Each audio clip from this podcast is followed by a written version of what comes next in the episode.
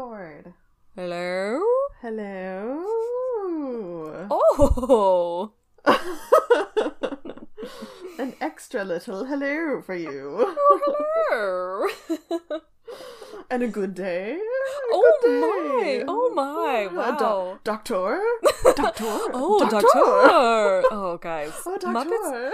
Muppets from Space is probably an excellent movie to watch in these current times. um, if you haven't been able to tell, we are still quarantined and probably losing our minds. a little bit losing our minds, yes. I'm a little bit doing okay though. Like I I think it's that I think when I when it hits, it hits a little harder for me because I think my normal life is so much of this already. And then it's just those like moments where I'm like, "Oh god, people I love I could get this and leave. die." Oh, yeah, and that then too. also Yeah, and then also like, "Oh, I can't just go to a coffee shop if I damn well please."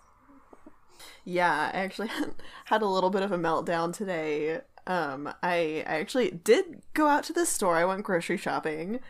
Um, but then but then I came back and Chuni was doing his like normal like just like his normal greeting of like being at my feet and like running through them and like jumping up and rubbing mm-hmm. like all along my leg, which is very cute and very sweet. But I haven't Chuni no, but I haven't been away from stop away from him for for so long that I walked in the door and he started doing that and I was like, Chuni, no, I just need some alone time. Get out of here.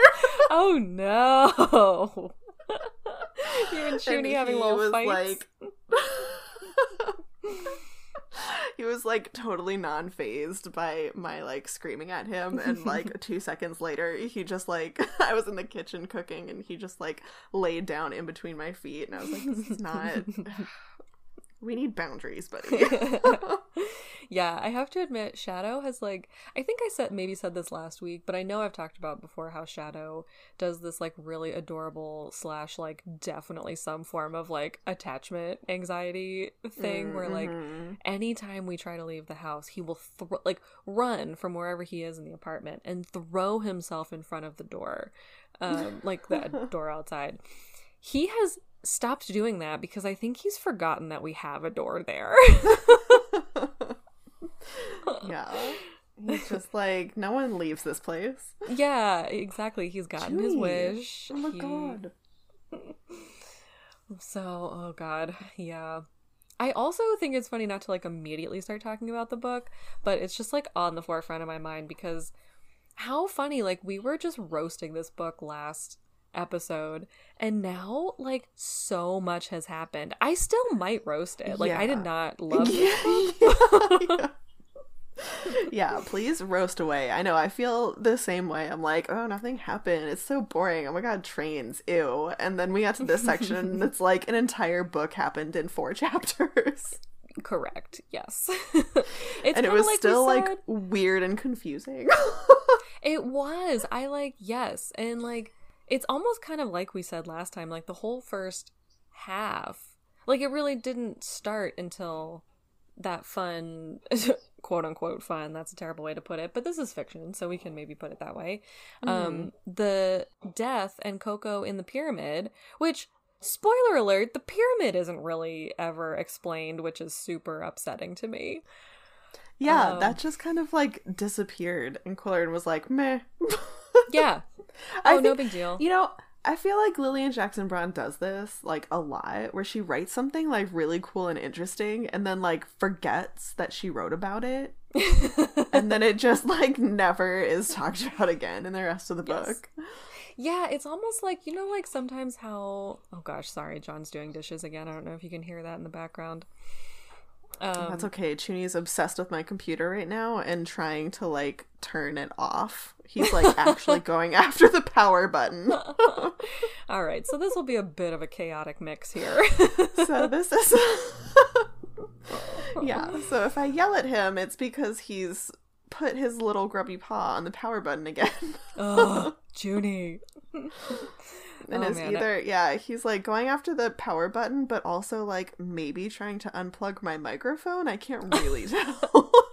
He's like something. I'm not sure which one of these things is giving taking more attention away from me, so I'm gonna try to sabotage Right. both. yeah. oh man, what was I even saying? I completely fucking forget. Wow, cabin fever. I like Wow. didn't really think I was this cabin fevery until I started talking, and I sound insane. I am sorry to everyone in advance. Yeah, not to bring it back to Muppets, but if you want a fun song about cabin fever, oh yes, I actually was thinking that Muppet to Treasure John. Island is your movie. yep. Yep. Oh my god, that's such a good one. Maybe we should have a Muppets-a-thon from afar. We could have a live Muppet streaming. yes. oh my gosh, Muppets from Space, Muppet Treasure Island, Mhm, our childhood. Truly. Although the question really would be, do we have access to either of those movies right now? Um, no. But if if we can uh loop the Familia in Virginia in, they do have both on VHS. They do, but you know what that would entail? It would entail probably about an hour of like discussions tinging on a little spicy between all of them to get that VHS hooked up so that it could actually or the VCR hooked up so that it could play the v- VHSs. yeah, I actually think it's always hooked up. So I don't Really? think that's that's a problem. Yeah, it's only not hooked up when I want to play N64. mm, yes, correct. and I'm not there right now, so it's probably still hooked up. oh, okay, fair. All right, well, we'll get them involved. We'll get them uh, just pointing a camera at their uh, TV Yeah. screen. and we will watch from there. We really should. We haven't done, I feel like I've done, you know, I feel like we're all kind of going through the thing now where like I had never used Zoom before. I'm sure a lot of other normal people have. I just had somehow missed it. But I feel like now I've done a Zoom book club, a Zoom trial crew of my like friends that watch true crime. I've done a, a Zoom like just normal hangout. Oh, I've done a Zoom Riverdale watching. yeah. I know, I keep seeing memes pop up that's like, this pandemic brought to you by Zoom. I literally just saw that today. Yeah.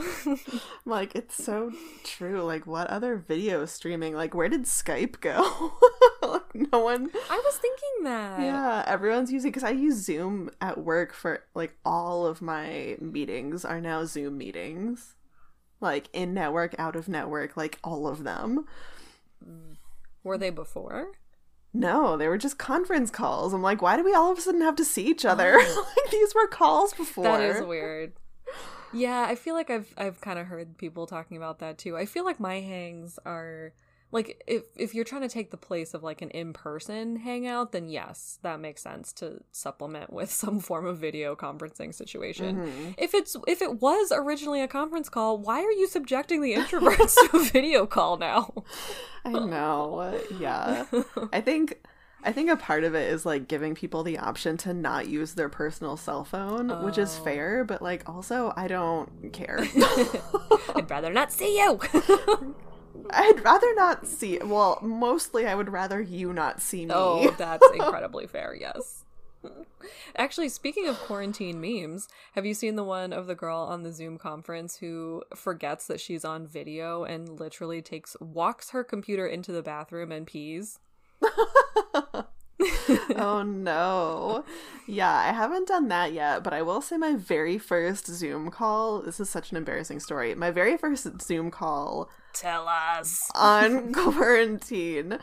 Um, I did. I made sure my camera was off, guys. It was off. So this, What are you about to say?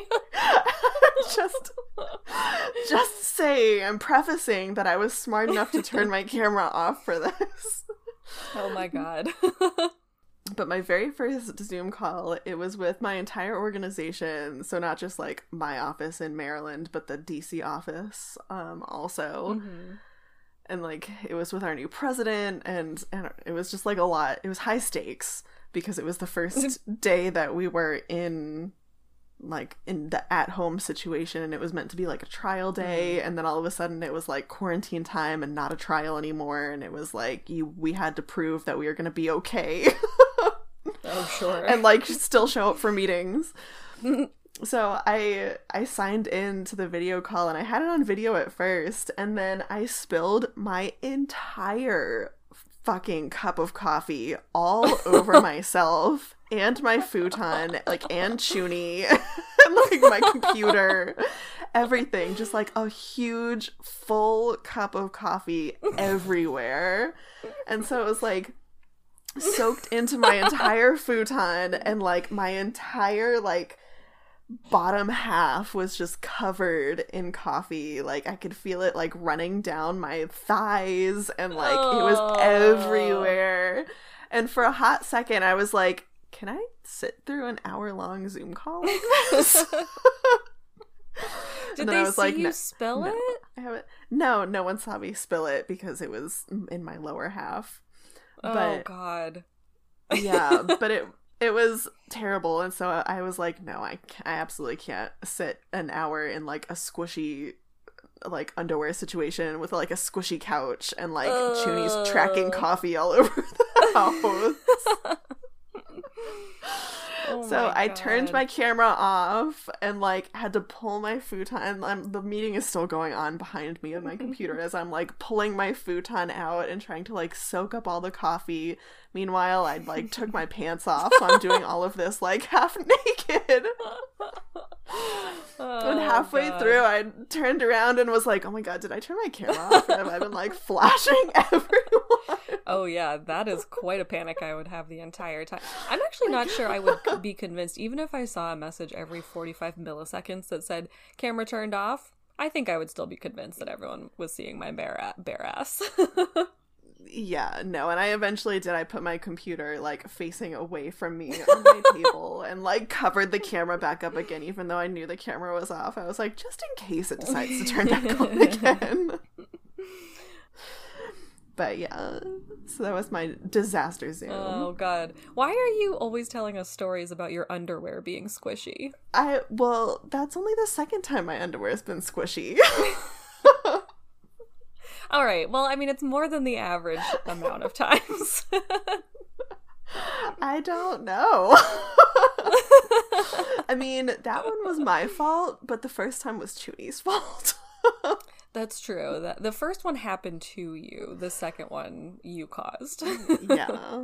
I mean, the second one kind of happened to me too because my coffee was like in a pretty safe spot and I have no idea why it tipped over. Still, I have no idea why it tipped over. oh man, throwback to a, a Patreon uh, bonus episode, but could it have been your beer loving ghost? my beer ghost, I think he lives in the basement now. Oh, what makes you think that? Um, well, he has his beer in my fridge still. I've left him a single beer, beer in my fridge that has it'll just live there forever. Good, good. That's the ghost beer. so, I feel like he's happy. Um, I have like a like Himalayan salt nightlight on the second floor, so I feel like that might keep ghosts away from the upper levels. Hmm. I could be wrong. I don't know anything about ghosts, but salt is like a deterrent, right? I think so. Yeah. I, I think so too. Um, but yeah, no, I think I think he's in my basement because uh Chuny loves to go down into my basement and eat the spiders down there. Ooh. It's like his favorite thing to do. Um, but every once in a while he'll go down there and like, you know, be doing his thing, eating the spiders and whatever, and then I'll hear him like cry really loud, like he's stuck somewhere, and then like bolt like come running up the stairs and like bolt through the door and I'll hear it like flap open and like flap closed and he'll just like zoom up to the third floor. And I'm like, mm, okay, did you like scare yourself or did something else scare you down there? Ooh, yeah, I don't love that. so I don't love it. Yeah, I mean, it's still like a fine basement. It's like mostly finished. and like you know clean and like tiled floor and it's not like super creepy or anything but there might be a ghost living down there there just might. there just might Oh man. A ghost living in the basement. I don't know if I can transition to the book from that, but I'm gonna try. Um, okay oh i well, i know because there was something hidden in a uh in polly's basement oh shit, you're right. Well, Polly's. garage Cement. floor Ooh, yes. garage oh, basement. Oh god. Yeah, but we can't segue into that yet. That's the big spoiler at the end. I know, but now everyone's gonna be wondering what's hidden in Polly's basement. I mean, you could probably guess. That's true. Cliffhanger up front. Front, we'll get there at the end.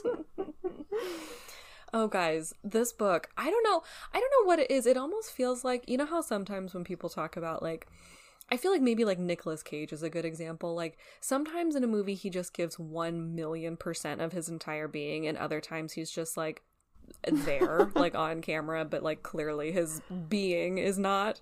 I feel like it's this book is similar. Like, I love this book series, but this one, I'm like, LJB, did you phone this one in? like, Did you Were you have like a weird you couldn't- deadline? Yeah. yeah, yeah. It's so wild. So, like, okay, I still maintain one of the most fascinating things to me is the pyramid. And that, again, is never explained. hmm Um, but oh my god, should we just like l- try to list through all of the many insane things, or should we try to go through? Because we could instead of doing like an actual timeline. Because I tried after I finished the book to go through the web of like who actually did what and when, like the actual web of the crime, the the multiple crimes, and I was like, I'm gonna need Julia to help me with that. Yeah, I don't even know if I could like timeline it out at this point. Yeah. But maybe we can start by like listing characters and telling what happens to them in this part of the book. okay, because yes, that might be been- easier than like timelining it out with everyone all at the same time because there's like a lot of things happening simultaneously Yeah, and yeah, yeah, totally. Um, we have been reduced to basically a playbill to go through like character listings. Um, yeah, so who do we want to start with? Do we want to start with? I feel like we should leave Polly for last because Yeah. she's the tie-in to the big climax and has something big happen to her. Maybe we Mm-hmm. should start with. maybe Well, should- we should do Polly and then the cats last because then we can do a cat wrap up at the end. yeah um i mean we can start with qwilleran and celia Oh yeah. Okay. because they're kind of like the the top level like don't know anything trying to figure this all out and then the Trevelyan family like all of the characters are kind of like simultaneously doing different things and like have different like catastrophes happen to them at multiple points in this section but we do i think we start with qwilleran and celia honestly them trying to like Mm-hmm. figure out what's going on and celia is still hanging out with uh tish and her mom Mm. um and reporting back to qwilleran everything that she hears Mm-hmm, mm-hmm. so I think when we left off, she had learned that they were planning to go to Switzerland at some point. What was the last thing we learned? Yeah, I think one of the last things was. Yeah, was Qwilleran suspicious that. Oh, because didn't we leave. Well, actually, maybe the dog death, maybe Zach dying was the episode before. Mhm. I honestly truly can't really remember. Like, I know this one started with. Yeah, where did it start with them? It started with Qwilleran and. Right, Qwilleran and Celia as like the operatives of uh, Operation Whistle that they're still trying to figure shit out. Um, and then, yeah, where were the Trevelyan? Sorry, is that what you were asking? Oh my god, what happened to my brain? This book has melted That's- my brain. Yes. okay. yes. All right, can we? Okay, maybe first we can like list all of the Trevelyans that we're gonna be talking about. Okay. so we have uh Trevelyan. The so the dad Trevelyan Senior is the one that's been missing this entire book. Floyd. We have yes, Floyd. We have his wife, who is Flory. I learned yeah. names this time. okay, good. yeah, so we have his wife who is uh wheelchair bound and has some sort of medical condition that is keeping her in the the house and under kind of constant care and supervision, but there's a possibility of there being like treatment available in Switzerland for her. yes. So that's where we left her off. Correct. Um her daughter, Tish, Who has had one million names? Yes, Tish or Letitia is her full name. Uh-huh. Um she is the she works at her dad's company but like secretly wants to be a writer and like hates that she is working for her dad's company hates that she had to give up college um and is currently like caring for her mom and staying in that the house the family house Right. And she's also gone by her last name is Trevelyan uh by birth it sounds like, but she has also gone by her mother's maiden name Penn, P E N N, which becomes at least semi important later. hmm Um, her brother and the other, the only other child in the family, who is Polly's architect of her house yeah. and like developer contractor person. Eddie. So he Eddie, so he has his own company and is working on Polly's house and is like, you know, mostly over there. I think that's the only time that we ever like really come in contact with him is like on the work site. Mm-hmm. Um and then final character who we met last episode um is the grandfather who is not a Trevelyan, he is a Penn. He is um the wife's father. Mm, So Floyd's father-in-law, and he lives like in the you know the next town over, you know, twenty minutes away, but is like completely separate from the family. Hasn't spoken to his daughter since her wedding, and like hasn't ever met the grandchildren. Is just like doesn't want anything to do with them because he doesn't trust or like um Floyd Trevelyan. and that's Ozzy. Yes.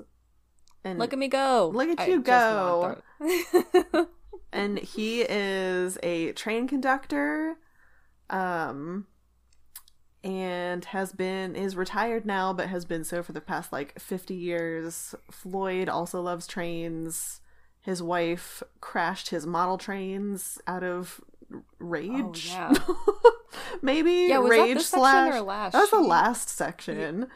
She like oh, okay. Yeah, she fucked up his trains real bad. yeah, she like, and that was I think that was the first time Celia went over. She was like, "Come look at these trains," and Celia was like, uh, "Okay, I don't really care about trains, but sure." And then she like in a kind of like manic state of like, "Fuck these trains," just like ran them into like the ground. oh yeah, she destroyed all of them basically. yeah. Um. So Oh, we should also say real quick about Ozzy. Ozzy was actually also we don't like learn this until like now ish, but Ozzy was actually the conductor that they hired uh for the original party train back at the very beginning of this effing book. Um so he was because he had been a train conductor for so long. mhm. And ironically later he had had such a pristine uh no accidents like safety record um they hired him to drive the number 9 the party The train party train. Heyo. yes Um, yeah. So those are all of the Trevelyans that this whole like thing revolved around. So I think that's. I mean, what other characters did like things happen to? We. I mean, Polly had things happen to her. We'll save that for later. But were there any other side stories that we wanted to get out of the way before we dive into this web of madness? web of madness. Um Whoa. I yeah, actually now that I'm thinking about it, that might actually be it. Yeah, it it was mostly the Trevelyan's through Celia and Qwilleran that we hear the biggest, craziest things. Um and then yeah, I think that's yeah, I think it's mostly revolving around them. Where do we go from here, Julia? I know. Where do we go from here? Um so I yeah, I don't know. Where do we even start? What happened first? Oof, well, what do we find out first? Maybe we should start with Operation Whistle because we get all of our information about the Trevelyan's, at least most of it, through Celia, because Qwilleran has sent her into the line of fire, Mhm. um, as we said last time. And so she has been sort of an in home, uh, um, basically like a family assistant, but um, kind of more so to be like a medical type, even though she's not um, actually a trained medical professional, but it seems like she's been hired to be paid as sort of like a, a volunteer caretaker type situation for Flory, who is the mother and in the wheelchair. So, um, and has the the disease uh, of unknown. We know nothing else about it. We are not told. um, and uh, so Celia is basically walking this line of taking care, like helping to take care of things in the family that need to be taken care of, but also spying for Qwilleran, and this is Operation Whistle that they call it. Um, so throughout, as we mentioned last time, uh, Qwilleran and Polly are kind of on the rocks because Polly is so fucking stressed out about building her house and every, you know, picking every detail and making everything right.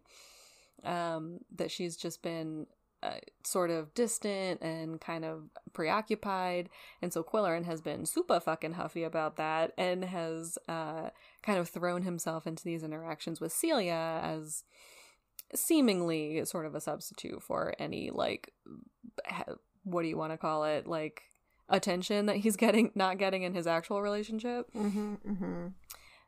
He's also obviously trying to get the mystery solved, but in his own way of like he only vaguely tells people later and like doesn't tell them all the information and only hints at how he knows so it's not even like he's doing it for anything other than his own uh edification i suppose.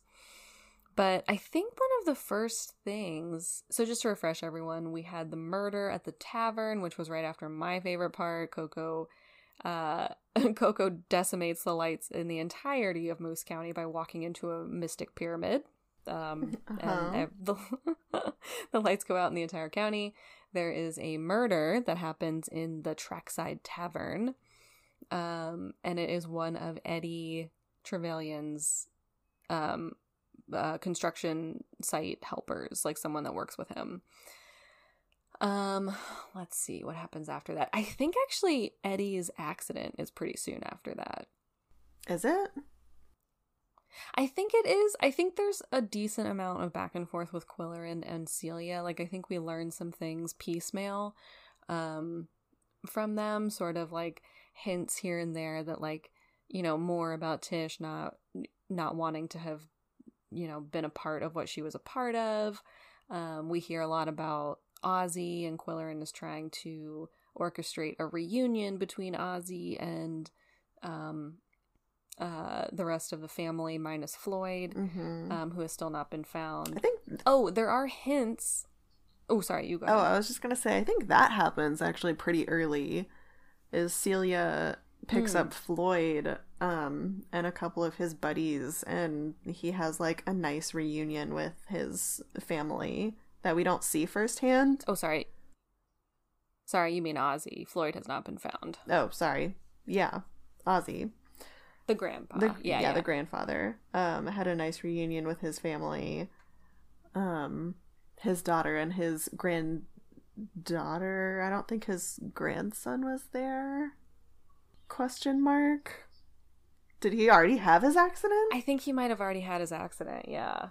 really huh Okay. Yeah, because then a lot of the Operation Whistle back and forth was Celia going to the hospital to check on Eddie Trevelyan and see if he had any other information too. Mm-hmm. Mm-hmm. So the accident, I mean, again, timeline here is pretty wonky and wild, so I feel like we can just do whatever we want. Um the it's this in and of itself is pretty wild. The so one night Qwilleran or like an evening, he's talking to Eddie Trevelyan.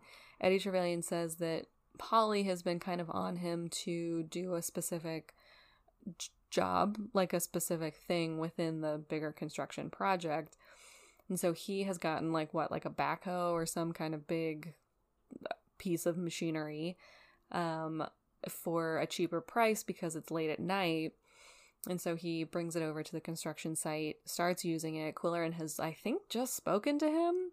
Or, like, no, he's inside, and then he kind of, Koko kind of gets a little weird, and then Qwilleran goes out to check on him. And as he's walking out, um, he hears this, like, screaming and this wild, like, noise. And then it turns out that Eddie has, what, like, flipped the big piece of equipment and mm-hmm. it has mm-hmm. been crushed under it. Yeah um, which is pretty wild. And it kind of comes out pretty soon that they think, because at first, you know, you think obviously, oh, this is like a part of the bigger thing here. But then it turns out that the whole thing was, um, the accident was, uh, was initiated by like a bird attacking him, like an owl or something. Yeah. And I mean, the owl has been visiting Qwilleran the entire book. We just haven't been talking about it because it's an owl and didn't seem important. but now it is. Oh. Wait, has it? I actually did not even pick that up. Yeah, it was the the same owl in the beginning of the book when don't you remember? It like was it, there's like a name he has a name for it. What? Why am I not remembering this? I'll find it. Yeah, remind me, please. Yeah, it was uh I don't know, in like the first chapter or second chapter. I don't know. We read it so long ago. I know. I'm sure you're right, and I've just completely forgotten. Yeah, no, it's fair. It was like offhand mentioned that this like owl lived outside of his house now. Oh, yeah, I guess that vaguely sounds familiar. I think Elizabeth came over and was like, "Oh, an owl. I'm going to name it." Oh, yes. Okay, that I do remember. Yeah, Qwilleran decided to call him Macaroni. And right Oh, no, Marconi. Oh my god. I knew, yeah, I knew it was coming. I was gonna say it because I figured you'd see it. Marconi. I like macaroni better though. it's like that's a really funny name for an owl, and also a funny name for Qwilleran to come up with. No, macaroni I know sounds yeah. more like Qwilleran. Macaroni yes. sounds more like me. yes, correct. Um, and write a quill pen column about owls. right, right, right. Oh, that's right. Which he never does either. Uh huh. Uh huh. Uh-huh. No, but he did write a fun column about uh, bathing suit season and sunscreen. yes, he did. I actually just did. I need to post it. I just did one of my uh, little readings of that exact section because I was like, this is the exact like it's the first chapter or the first like paragraph getting back into reading, and I was like, I just was blown away. I was like, "This is the first thing. this is the first thing that you're giving me here." the cat what who blew even ha- What is even happening right now? truly, truly. Um, yeah. So that seems to be a freak accident. Um, Eddie Trevelyan is in the hospital for most of the rest of the book. He does. I don't think this is much of a spoiler, and it doesn't end up connecting super well either. No. Um, he does end up dying. Mm-hmm. But he did have kind of like his own. I feel like everyone has kind of like I, have already said this. Everyone had kind of has their own like storyline in the same.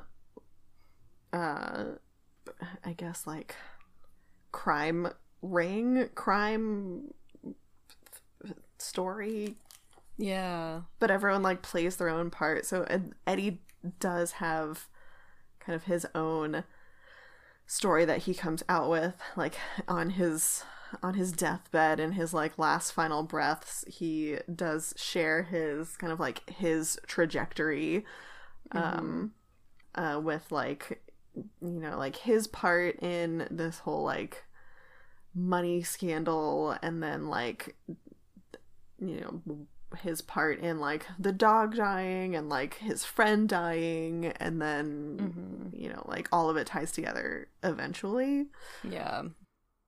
But yeah that was that was his fate unfortunately Yeah, and uh, a lot of the information that we then get from Celia is kind of the, you know, she's at the hospital with the family, and at one point, I think the mother load of information we get is, I think it's after Eddie dies or like around that time, and Tish, I think it's Tish, breaks down and gives her a lot of information. Which actually, we should backtrack just a minute because actually, I forgot there is one other character that we do need to mention as a part of all of this is um Nella Hooper. who we've mentioned multiple times but i don't think we had a name for her No, I think it's through Celia that we learn her name. Um, yeah she was the texas secretary who i thought was a long distance secretary but it turns out she was just from texas yes, and a lot of weird sexist things were said about her. Yes, apparently she is very beautiful. Um and I kind of like came off as like an arm piece type of secretary, but she is very much not that. She is a very Oh, very large part of this story and a very like mastermindy person. Yeah, we will get to her, but the information we get at this point is that uh from Tish that she Tish is very upset for multiple reasons including the fact that Tish has lost one of her close friends because Nella was really close with Tish and now that Mhm. she has run away she like left without even saying goodbye quote unquote supposedly to go um i guess like her was it her father i think she said was dying um but then they also found out that there was no uh family emergency so they were really upset that she had left without saying goodbye even to Flory who she also had been close with previously Mhm. Yeah, they also started um Tish started talking about this like money laundering issue pretty early on and Celia talked about it with um Qwilleran and it seemed pretty obvious to me what was happening, but both of them were like, "Oh, we don't understand money. Is this okay?" yeah Because they uh Tish told Celia that Nell- Nella Nella yeah n- that Nella had they had been such good friends and um Tish was, you know, talking about like the treatment that her mom needed in Switzerland and Nella was like, "Oh, well, I'll just like take, you know, a $100,000 um from your dad's company and I'll like put it in a separate account and it'll like stay in the family so it's not like illegal, it's like totally fine and I'll just like kind of siphon it off and that can be like your portion and you guys can use it for you know whatever you need um which as soon as i heard that or read that i was like um that doesn't seem right. Like that doesn't seem like a legal thing to do. No. Like even if it stays in the family i don't think you can use like company funds for that. Nope, So- you definitely can't. And also, like, it felt like that truly felt like, oh, the mystery is solved. Like, yeah but right then there was like 11 chapters after that. right. Um but apparently she had also done the same or like made the same promise to eddie to start his own company. He was she was like oh well i'll just make the same deal with you. Like don't worry about it because you're all it's, it's all staying in the same family.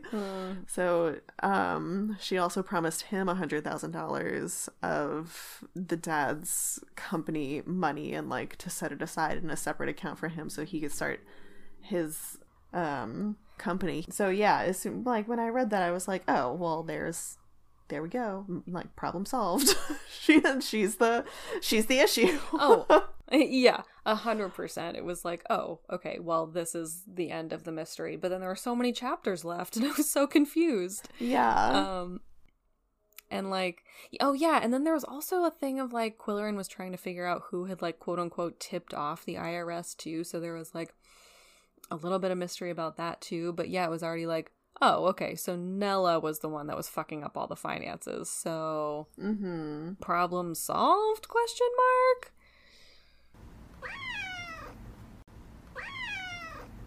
Well, there's a lot more that happens, so problem not fully Yeah. solved yet. Problem not fully solved.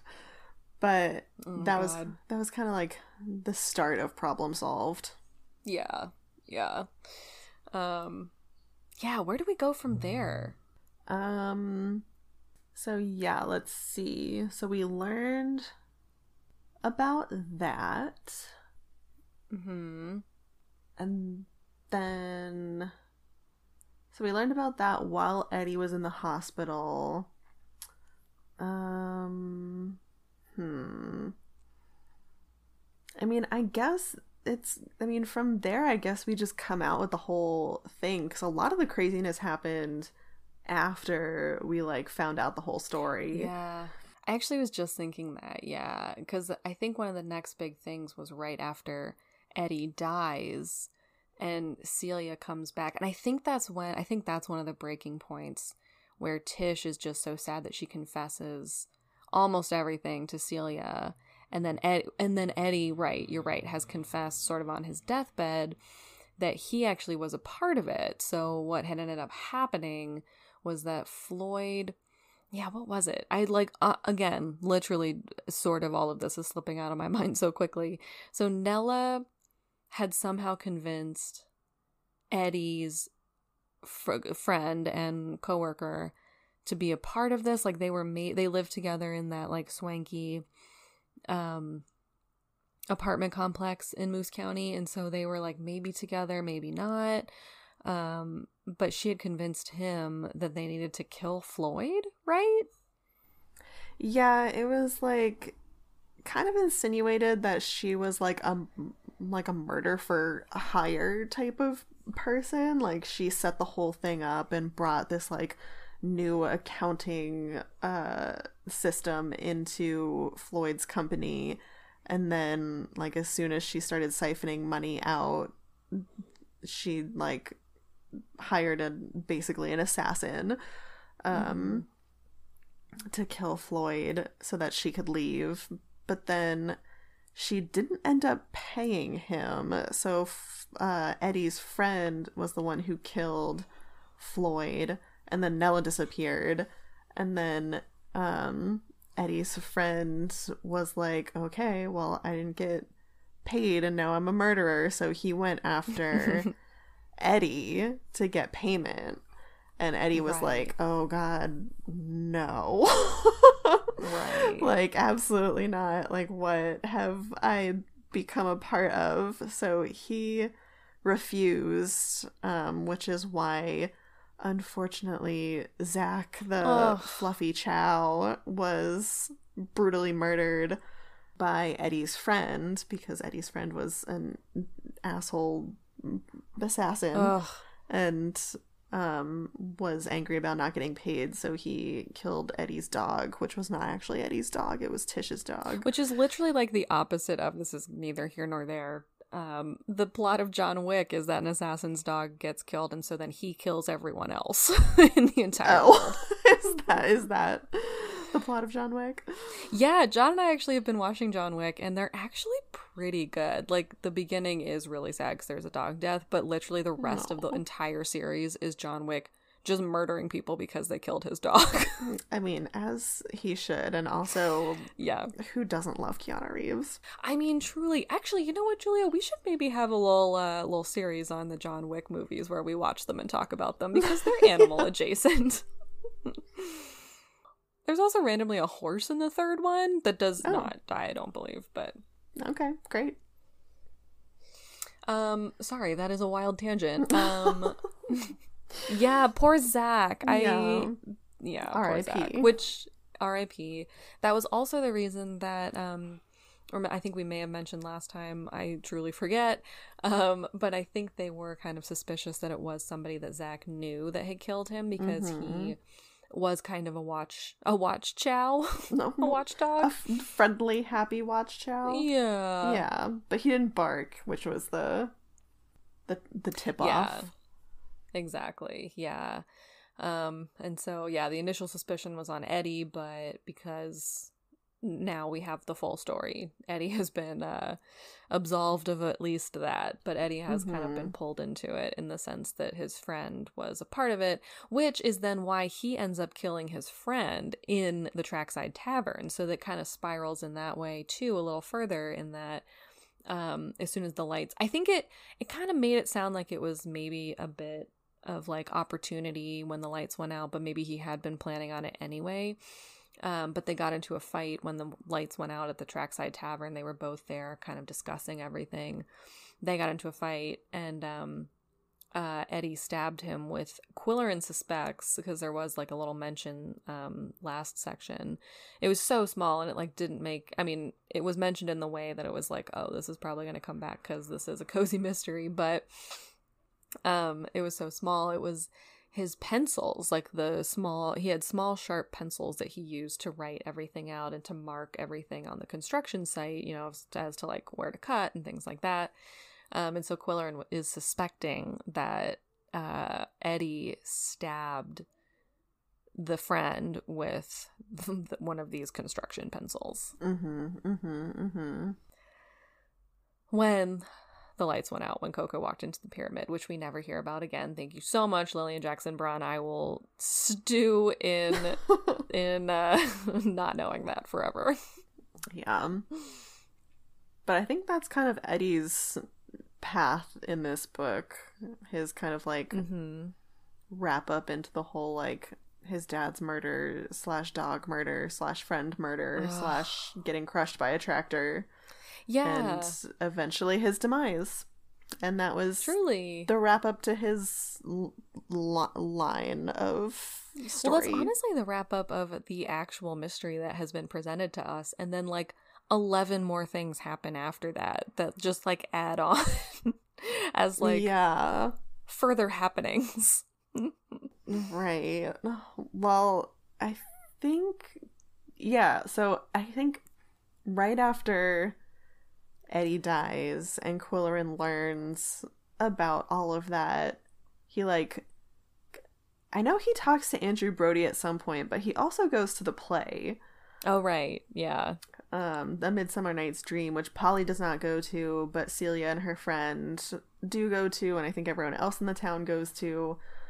Um, But when did Qwilleran talk to Andrew Brody? Because he did like explain all of this to him at some point, but I can't remember like what part. Yeah, that was actually pretty far towards the end. So the first thing after that happens is that they go to the play. You're right. And then Mhm. so he's actually sitting with Arch and Mildred and around I think it's like halfway through. So Qwilleran's supposed to be writing a a review of the play. And uh, just just to throw it out there, as everyone will probably not recall, as I did not until I reread it, um, this is a Midsummer Night's Dream that they're doing, but they are interpreting all the fairies to be aliens, which is Uh-huh. delightful. yeah. Um, uh, and so Qwilleran has been tasked to review it for the Moose County something.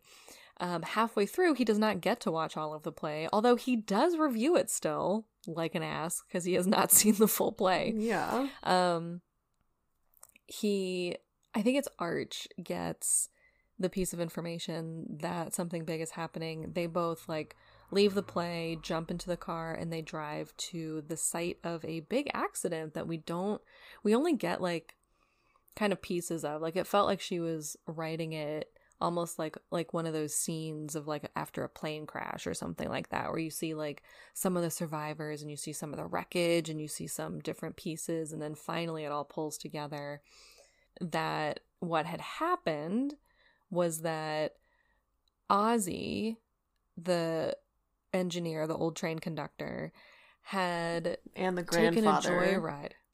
Right, sorry, yes, he's the right, the Trevelyan grandfather. Um he had taken like all of his so he lived in a retirement community full of like people who previously worked on trains somehow. And so they all together, he like riled them all up, got them onto the number nine train, and then was like, all right, we're to jump this train off the track. Like, we're to have one last, like, hurrah. And so he says, everyone, I'm going to tell you all when to jump off the train. And then he jumps the train off the tracks. And then he does not jump off himself. So he is killed in a fiery, fiery train crash that he has created himself. Yeah. And I um we also missed a big plot point beforehand. Um I just realized that, yeah. so this this is I think kind of Ozzy's like his decided last hurrah like he never meant to jump off the track and one of the things that we um learn before this happens when the the like full story came out that like all of you know the money was laundered and um, Floyd has been killed and all of that. Um, Tish tells Qwilleran that um, Ozzy is actually planning on buying the train, the number nine train, um, mm-hmm. from her and her mother and the company, and like take basically taking it over and you know giving them like most of his like retirement from like his whole career and making sure that they're all like set to go to Switzerland and um That's right. Yeah. So the one of the things that Qwilleran he said was like, "Oh, is he like gonna have enough to live off of after this? Like if he's giving you all of mm-hmm. his money?" And she was like, "Oh yeah, sure. He'll still have like a pension or like social security or something like that. He doesn't need much. But, you know, yeah. after this happens, it's kind of becomes more clear that he was like never really meaning to need to live off of much for much longer anyway. Yeah. But yeah, so he uh, really just kind of takes that train out. He does. He takes that train all the way out of this life. Yeah. And then, yeah, everyone else survives. I, I think. I think he was the only casualty because everyone else jumped off when he said to jump off. Mm-hmm. Um, right. And so then we get Tish and Florey go do end up going to Switzerland, and it sounds like she is potentially uh, on a re- path of recovery. There, we get that word. Mm-hmm. Um, we also get word that Tish has met a uh, uh, an interesting ski instructor there. So that's yeah, all we get on that. So she will probably not be coming back. yeah, that's true. We d- had kind of postulated that maybe she would become another like revolving character in this world, but yeah, unless she like they pull her back in, it sounds like she might be uh putting down roots in Switzerland. Um and then yeah, the other big thing that happened, so they right, Qwilleran comes back, he writes the the article um, about the review of the play. And then um, he has one last meeting with Celia, where Celia is kind of wrapping up a few loose ends, including the ski instructor bit, um, and uh, I think some of the other things involving the the family and Nella.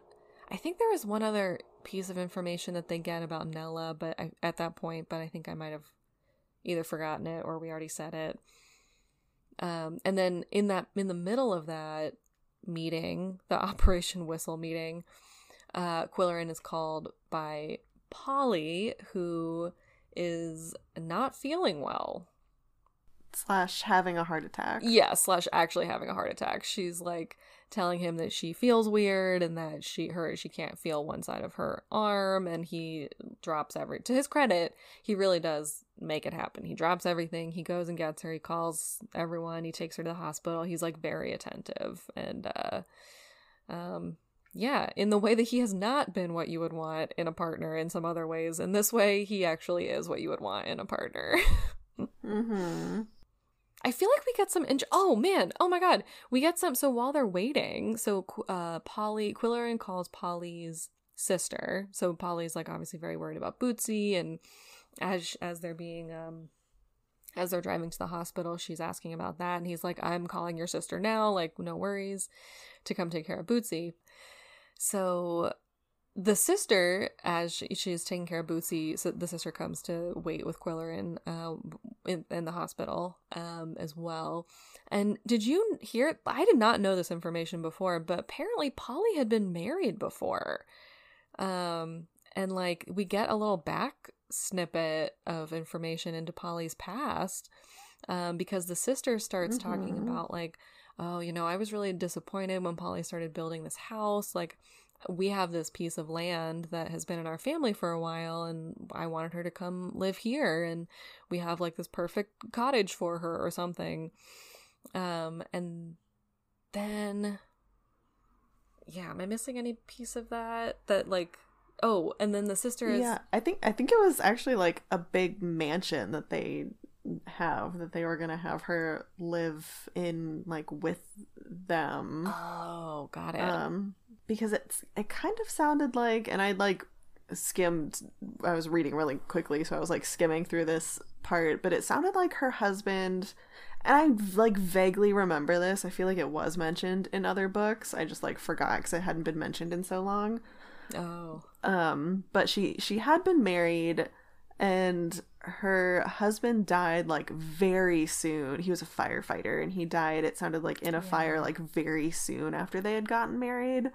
Mm-hmm. So it wasn't like a very long lived uh thing, but it kind of sounded like he might have been like the brother of her sister's husband.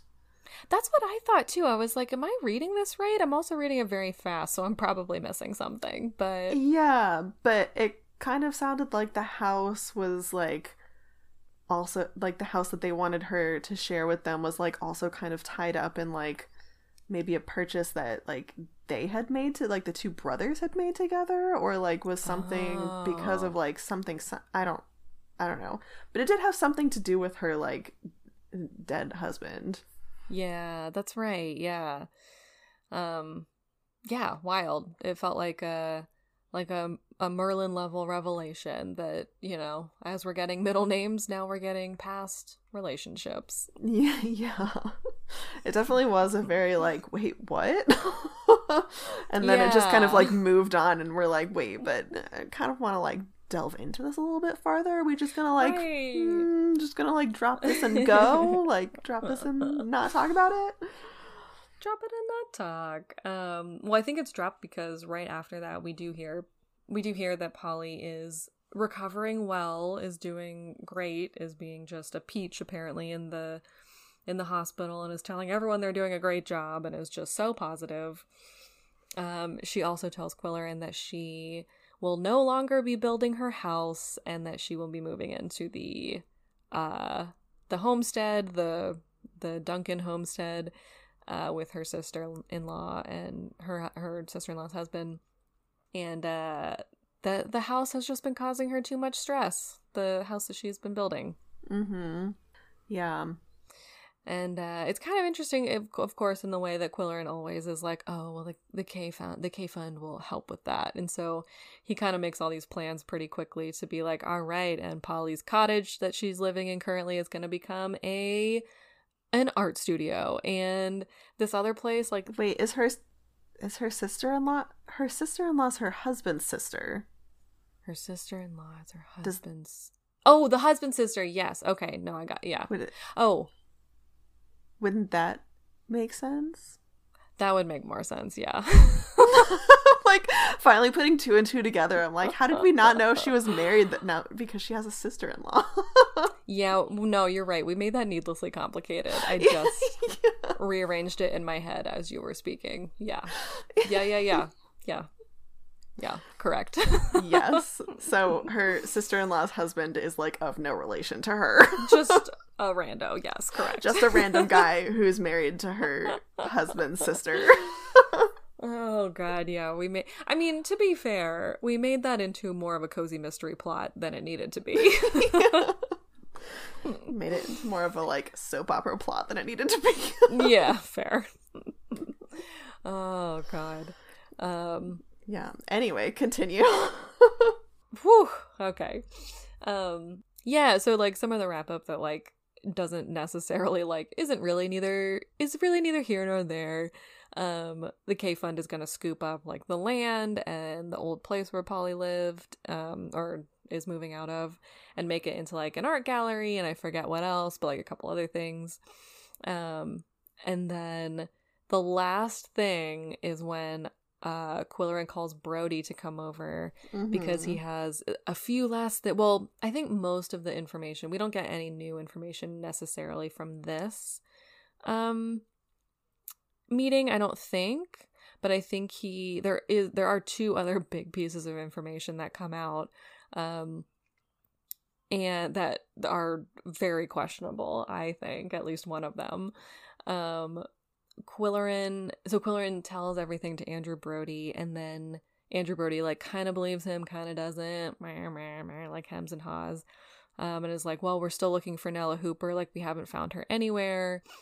Um, and then after Andrew Brody leaves, I think is when things Qwilleran starts putting the pieces together of the last two things, which are where is Floyd Trevelyan's body mm-hmm. and where is Nella Hooper. Mm-hmm. Um, and so the body, I think, is the thing that comes first. I think, and it comes through the cats. So like the last little bit here is that the cats, uh, the the cat wrap up as usual. And uh, Qwilleran starts going through all the things that the cats have been doing. This one, like, I felt like it, they didn't relate as well as they usually do. I don't know. What did you think? Yeah, I mean, a lot of it, I feel like she listed like a lot of things that Koko was doing, and I was like, okay, I can see some of them, but also like, what does like nestling into Qwilleran's elbow have to do with anything? Oh yeah, right. It was like that has like no connection to any and like a, a, couple of them i felt that way. I was like i don't think that has any connection to anything. Like i don't even think i can like yeah. make leaps to like get that into like turn that into any clue. No and i think the biggest things are literally koko runs to the actual spot and like does some form of his death dance over a poured piece of concrete. So I think that's one of the biggest pieces of like, oh, that's where the body is because mm-hmm. it does turn out I think that Eddie had helped them dispose of the body after Floyd was already dead. So I think they had laid him into the foundation of Polly's fucking house. Um, mm-hmm. So that's not great. Yep. Um, and Qwilleran initially is like, "Oh my god, I can't tell anyone about this. Polly's gonna have another fucking heart attack." But then he does, and the body is disinterred from the cement. Um, and the K Fund like repurposes that uh that piece of property. Um, the other thing that I was, I felt like, I don't know. Again, this is like the time, like that the kind of thing of like we are living in a very different time frame although there were mention of cell phones in this book so like as we always say it's like oh it's a different time but also it is sneaking up on like more modern times so i'm mm-hmm. it's like mm-hmm. kind of a hard balance to go back and forth between but the wrap up with nella hooper is that so Qwilleran goes through like okay what has koko been wanting to read these last couple weeks and like you know everything points to every, something specific. And then uh that night he picks oh what is it? It's a something that i didn't know what it was. It was like lionel and the lion or something in the lion. And from that oh there was like a mention of hermaphrodite in that book and so, from all of this, Qwilleran puts together that Nella Hooper is not, in fact, a woman, but is a man who has been dressing as a woman. And so, and is named Lionel because of the title of the book that Koko has been wanting to, like, wanted to read that night. Did I get that correct? Because I have a lot of side eye about this. yeah, it was very, like, a lot of leaps were made to come to this conclusion. Yeah. But it also had to do with it was it was the the name of one of the characters in a Midsummer Night's Dream um, that Koko had been like screaming at every time Qwilleran read it. Um, Her- Hermia. Oh, Hermia, that's right. Yes, Hermia. And then Qwilleran looked up the like the name Hermia and like the roots of the name, and it was like something. So there were like two me- like meanings that came up. It was like a like double masted ship or something like that, and also like the word hermaphrodite came up out of it. Um, mm-hmm. And it wasn't no, it wasn't. He wasn't looking up the meaning of the name. He was looking up words in the dictionary that like sounded like it because he was like, oh, maybe Koko didn't like like the name. He was trying to like it like sounded like a word that he was trying Oh. to like clue me That's into, right. and so he was like going down the list of like reading all these words. And when he got to Mhm. hermaphrodite, that was when Koko like screamed again, and he was like, "I knew it." Um, like Nella Hooper, whose full name was Lionella. oh, that's right. I'm not. I've never heard as a name before. No. but um her full name was Lionella and he was like I knew it Lionella isn't Lionella it's Lionel which I was like I don't all of these every step of this thought process is like a huge leap and also like why is this the last paragraph of the book right. Yeah, it's like offensive on two levels. It's like A, it's uncomfortable because it's like this is not the way we speak about people anymore. Right. Like we have right new words now that are more respectful and more accurate. Exactly. I was just going to say probably more encompassing of that journey and experience in general. We also don't get any other I think one of the biggest things too for me was that we didn't get any other information about Lionel Nella. We don't know like we just don't know. Like we're just told as a wrap up the the mysterious person who ma- masterminded all of this was you know a man masquerading as a woman but it's also like i don't know it just makes me feel uncomfortable because it's like i don't know to trust you that like we don't know that that's actually the case. I don't know. And like because we don't hear from that person themselves. And like i don't know it just also on the other front it is ve- it seems to me very lazy writing because like we don't get clues to that. Like i think the whole interesting point of uh, reading a lot of these is that you get clues so that like you can help solve it along the way. That's like part of the fun. And there were like the clues that we got quote unquote that would have pointed towards this are so small and slim and you're right like such a reach that like there's no way that we would have ne- necessarily came, come up with that ourselves Mhm. so like it just feels lazy and insensitive and just I did not enjoy it at the end of my rants. yeah. No, it was definitely not it, like it didn't like add to the plot at all. Mm-mm. No. Like it didn't add to the wrap up. It didn't add to the story in any way. It was just like, oh, surprise, the end. yeah. It's like that's not even a good surprise. That's just like a like what are you talking about? yeah. kind of.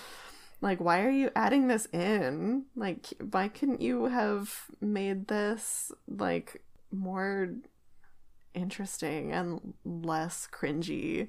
Right. Like why did you choose to do this and also not give us more about like the fucking pyramid that I want to know about? like Mhm. why wouldn't you lean a little bit more into things that you've already put out there for us? Yeah. as opposed to like give us something that could potentially just be like I don't know, it also felt like a little bit of like a placeholder, like someone and like a little bit in terms of like using someone who could potentially be like identify as transgender or something along those lines to be like, "Oh, well like let's just like hand wave and put this person in this position to like, you know, oh, we'll just solve the mystery that way." And it felt very like yeah, A not respectful and B like Yeah. what? Right. Yeah. Like if you're gonna write an intersex character into the story, like A, do a better job of explaining what that is, and also B, don't make them a villain, and C, like don't make it a like random like plot point that doesn't add to their like character development, I guess. Yeah, no, exactly. That's a great way to put it. Yeah. Um Oh man, I wish there was something better we could end on, but that truly was like the very end of the book and just the end after that. Um, oh, actually, no, that's not true. There is a party that happens at the end that we could do a little bit of talking about too, because um, at the end, I can't remember. Like, is it what is? Oh, is it the after party for the maybe the wrap up of the of a Midsummer Night's Dream potentially? Oh, I don't know. Did I black out for that part? I don't remember this party at all. I don't remember this party at all. Um, yeah, it's towards the very end because remember the other thing that happened too is that Qwilleran, while he was writing his uh, essay on sunburn, um, he also wrote a. It was after. Oh no, it was uh, anyway. It doesn't matter. He uh, after Ozzy died, Qwilleran wrote a folk ballad about Ozzy's life as a train conductor and gave it to. Oh, yeah, I skipped over that. Oh, yeah, you didn't read the whole. so it was like, this is long and I don't care. oh my gosh. It is so. It's just so funny. Like, Qwilleran very seriously, along with like one of his. um his uh, pieces for the Moose County something wrote yeah like a folk song gave it to Derek and then it became this like huge thing. Qwilleran was like, "Oh, now I feel good that Ozzy's memory will live on." And it's like because you gave a teenager a song, like that is not necessarily gonna put him down in the history books necessarily. Um, but at the end, they do have a party. They call it the afterglow of the, um, of the. I think it's for the the end of a Midsummer Night's Dream, and Derek sings it for everyone, and it's just a a rollicking hit. And uh, at the end, technically, Derek plagiarizes because everyone is like, Derek, did you write that? And Derek and Qwilleran have a little eyes meeting. And because Qwilleran is a big weirdo, he doesn't want to say that he wrote it. And so Derek says that he wrote it. mm-hmm. So, yeah, that might have been the official end of it all. Yeah, what a weird book. What a weird book. You guys, we're going to take a small break from the cat yeah. after this one. This one broke us a little bit. yeah, it did. I'm like, I need a little space from Lilian oh Jackson oh right now. yeah, truly same. Actually, truly, truly same. Like, there are, like, to be a, uh, slightly positive on this weird note, I don't want to take away from the fact that this book is fucking weird. Um, but there are ones in the past that I did really like. Like yeah. I really liked the the ghost one. Mm-hmm. And Big Big Potato Mountain. Oh, Big Potato Mountain was really good. Um, yeah, there were there were there, there have been a lot of books in the series that have had like really good mysteries, but yeah, this one, woo, this one just did not in my in my uh, humble opinion. Mm-hmm, mm-hmm, mm-hmm. So, with that said, we're going to take a really fun left turn uh, next time, next week, and we are going to have a really fun surprise for you guys. We're really excited. Yeah.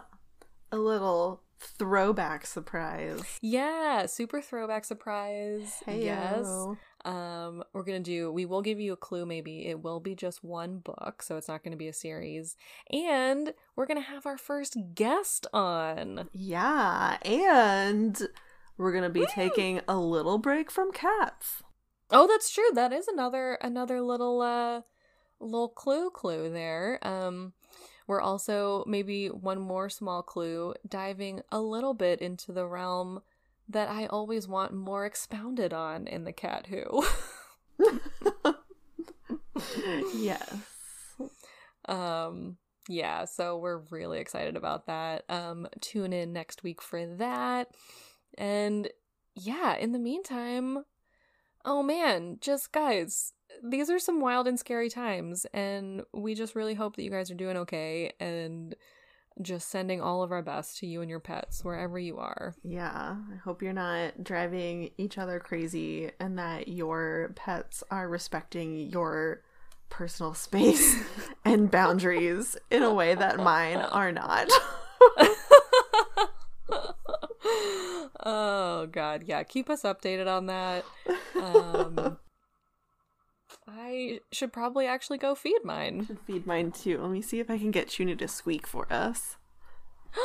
Junie! He's been squeaking for me recently. Chuny, you gonna you gonna give us a little squeak? You gonna be a quiet little jerk? Oh. No, a quiet little jerk. Oh. Don't be quiet. Okay, let's see if I can get shadows right over here. Let's see if I can get any shadow sounds out of him. Shadow! Don't you want to give us a little scream? Oh no, he's yawning. Chuny.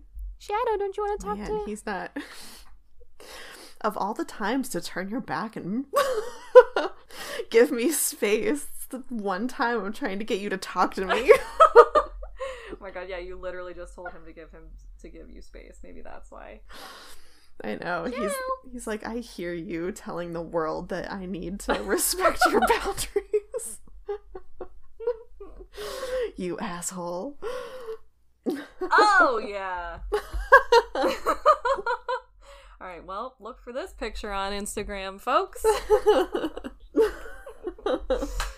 All right, guys, with that, stay in, stay healthy, stay safe, and uh, pet your kitties for us. and all your other animals, except your fish, don't pet those. Oh god, yeah, leave them leave let them have the space that they need. yeah. All right, bye. Bye.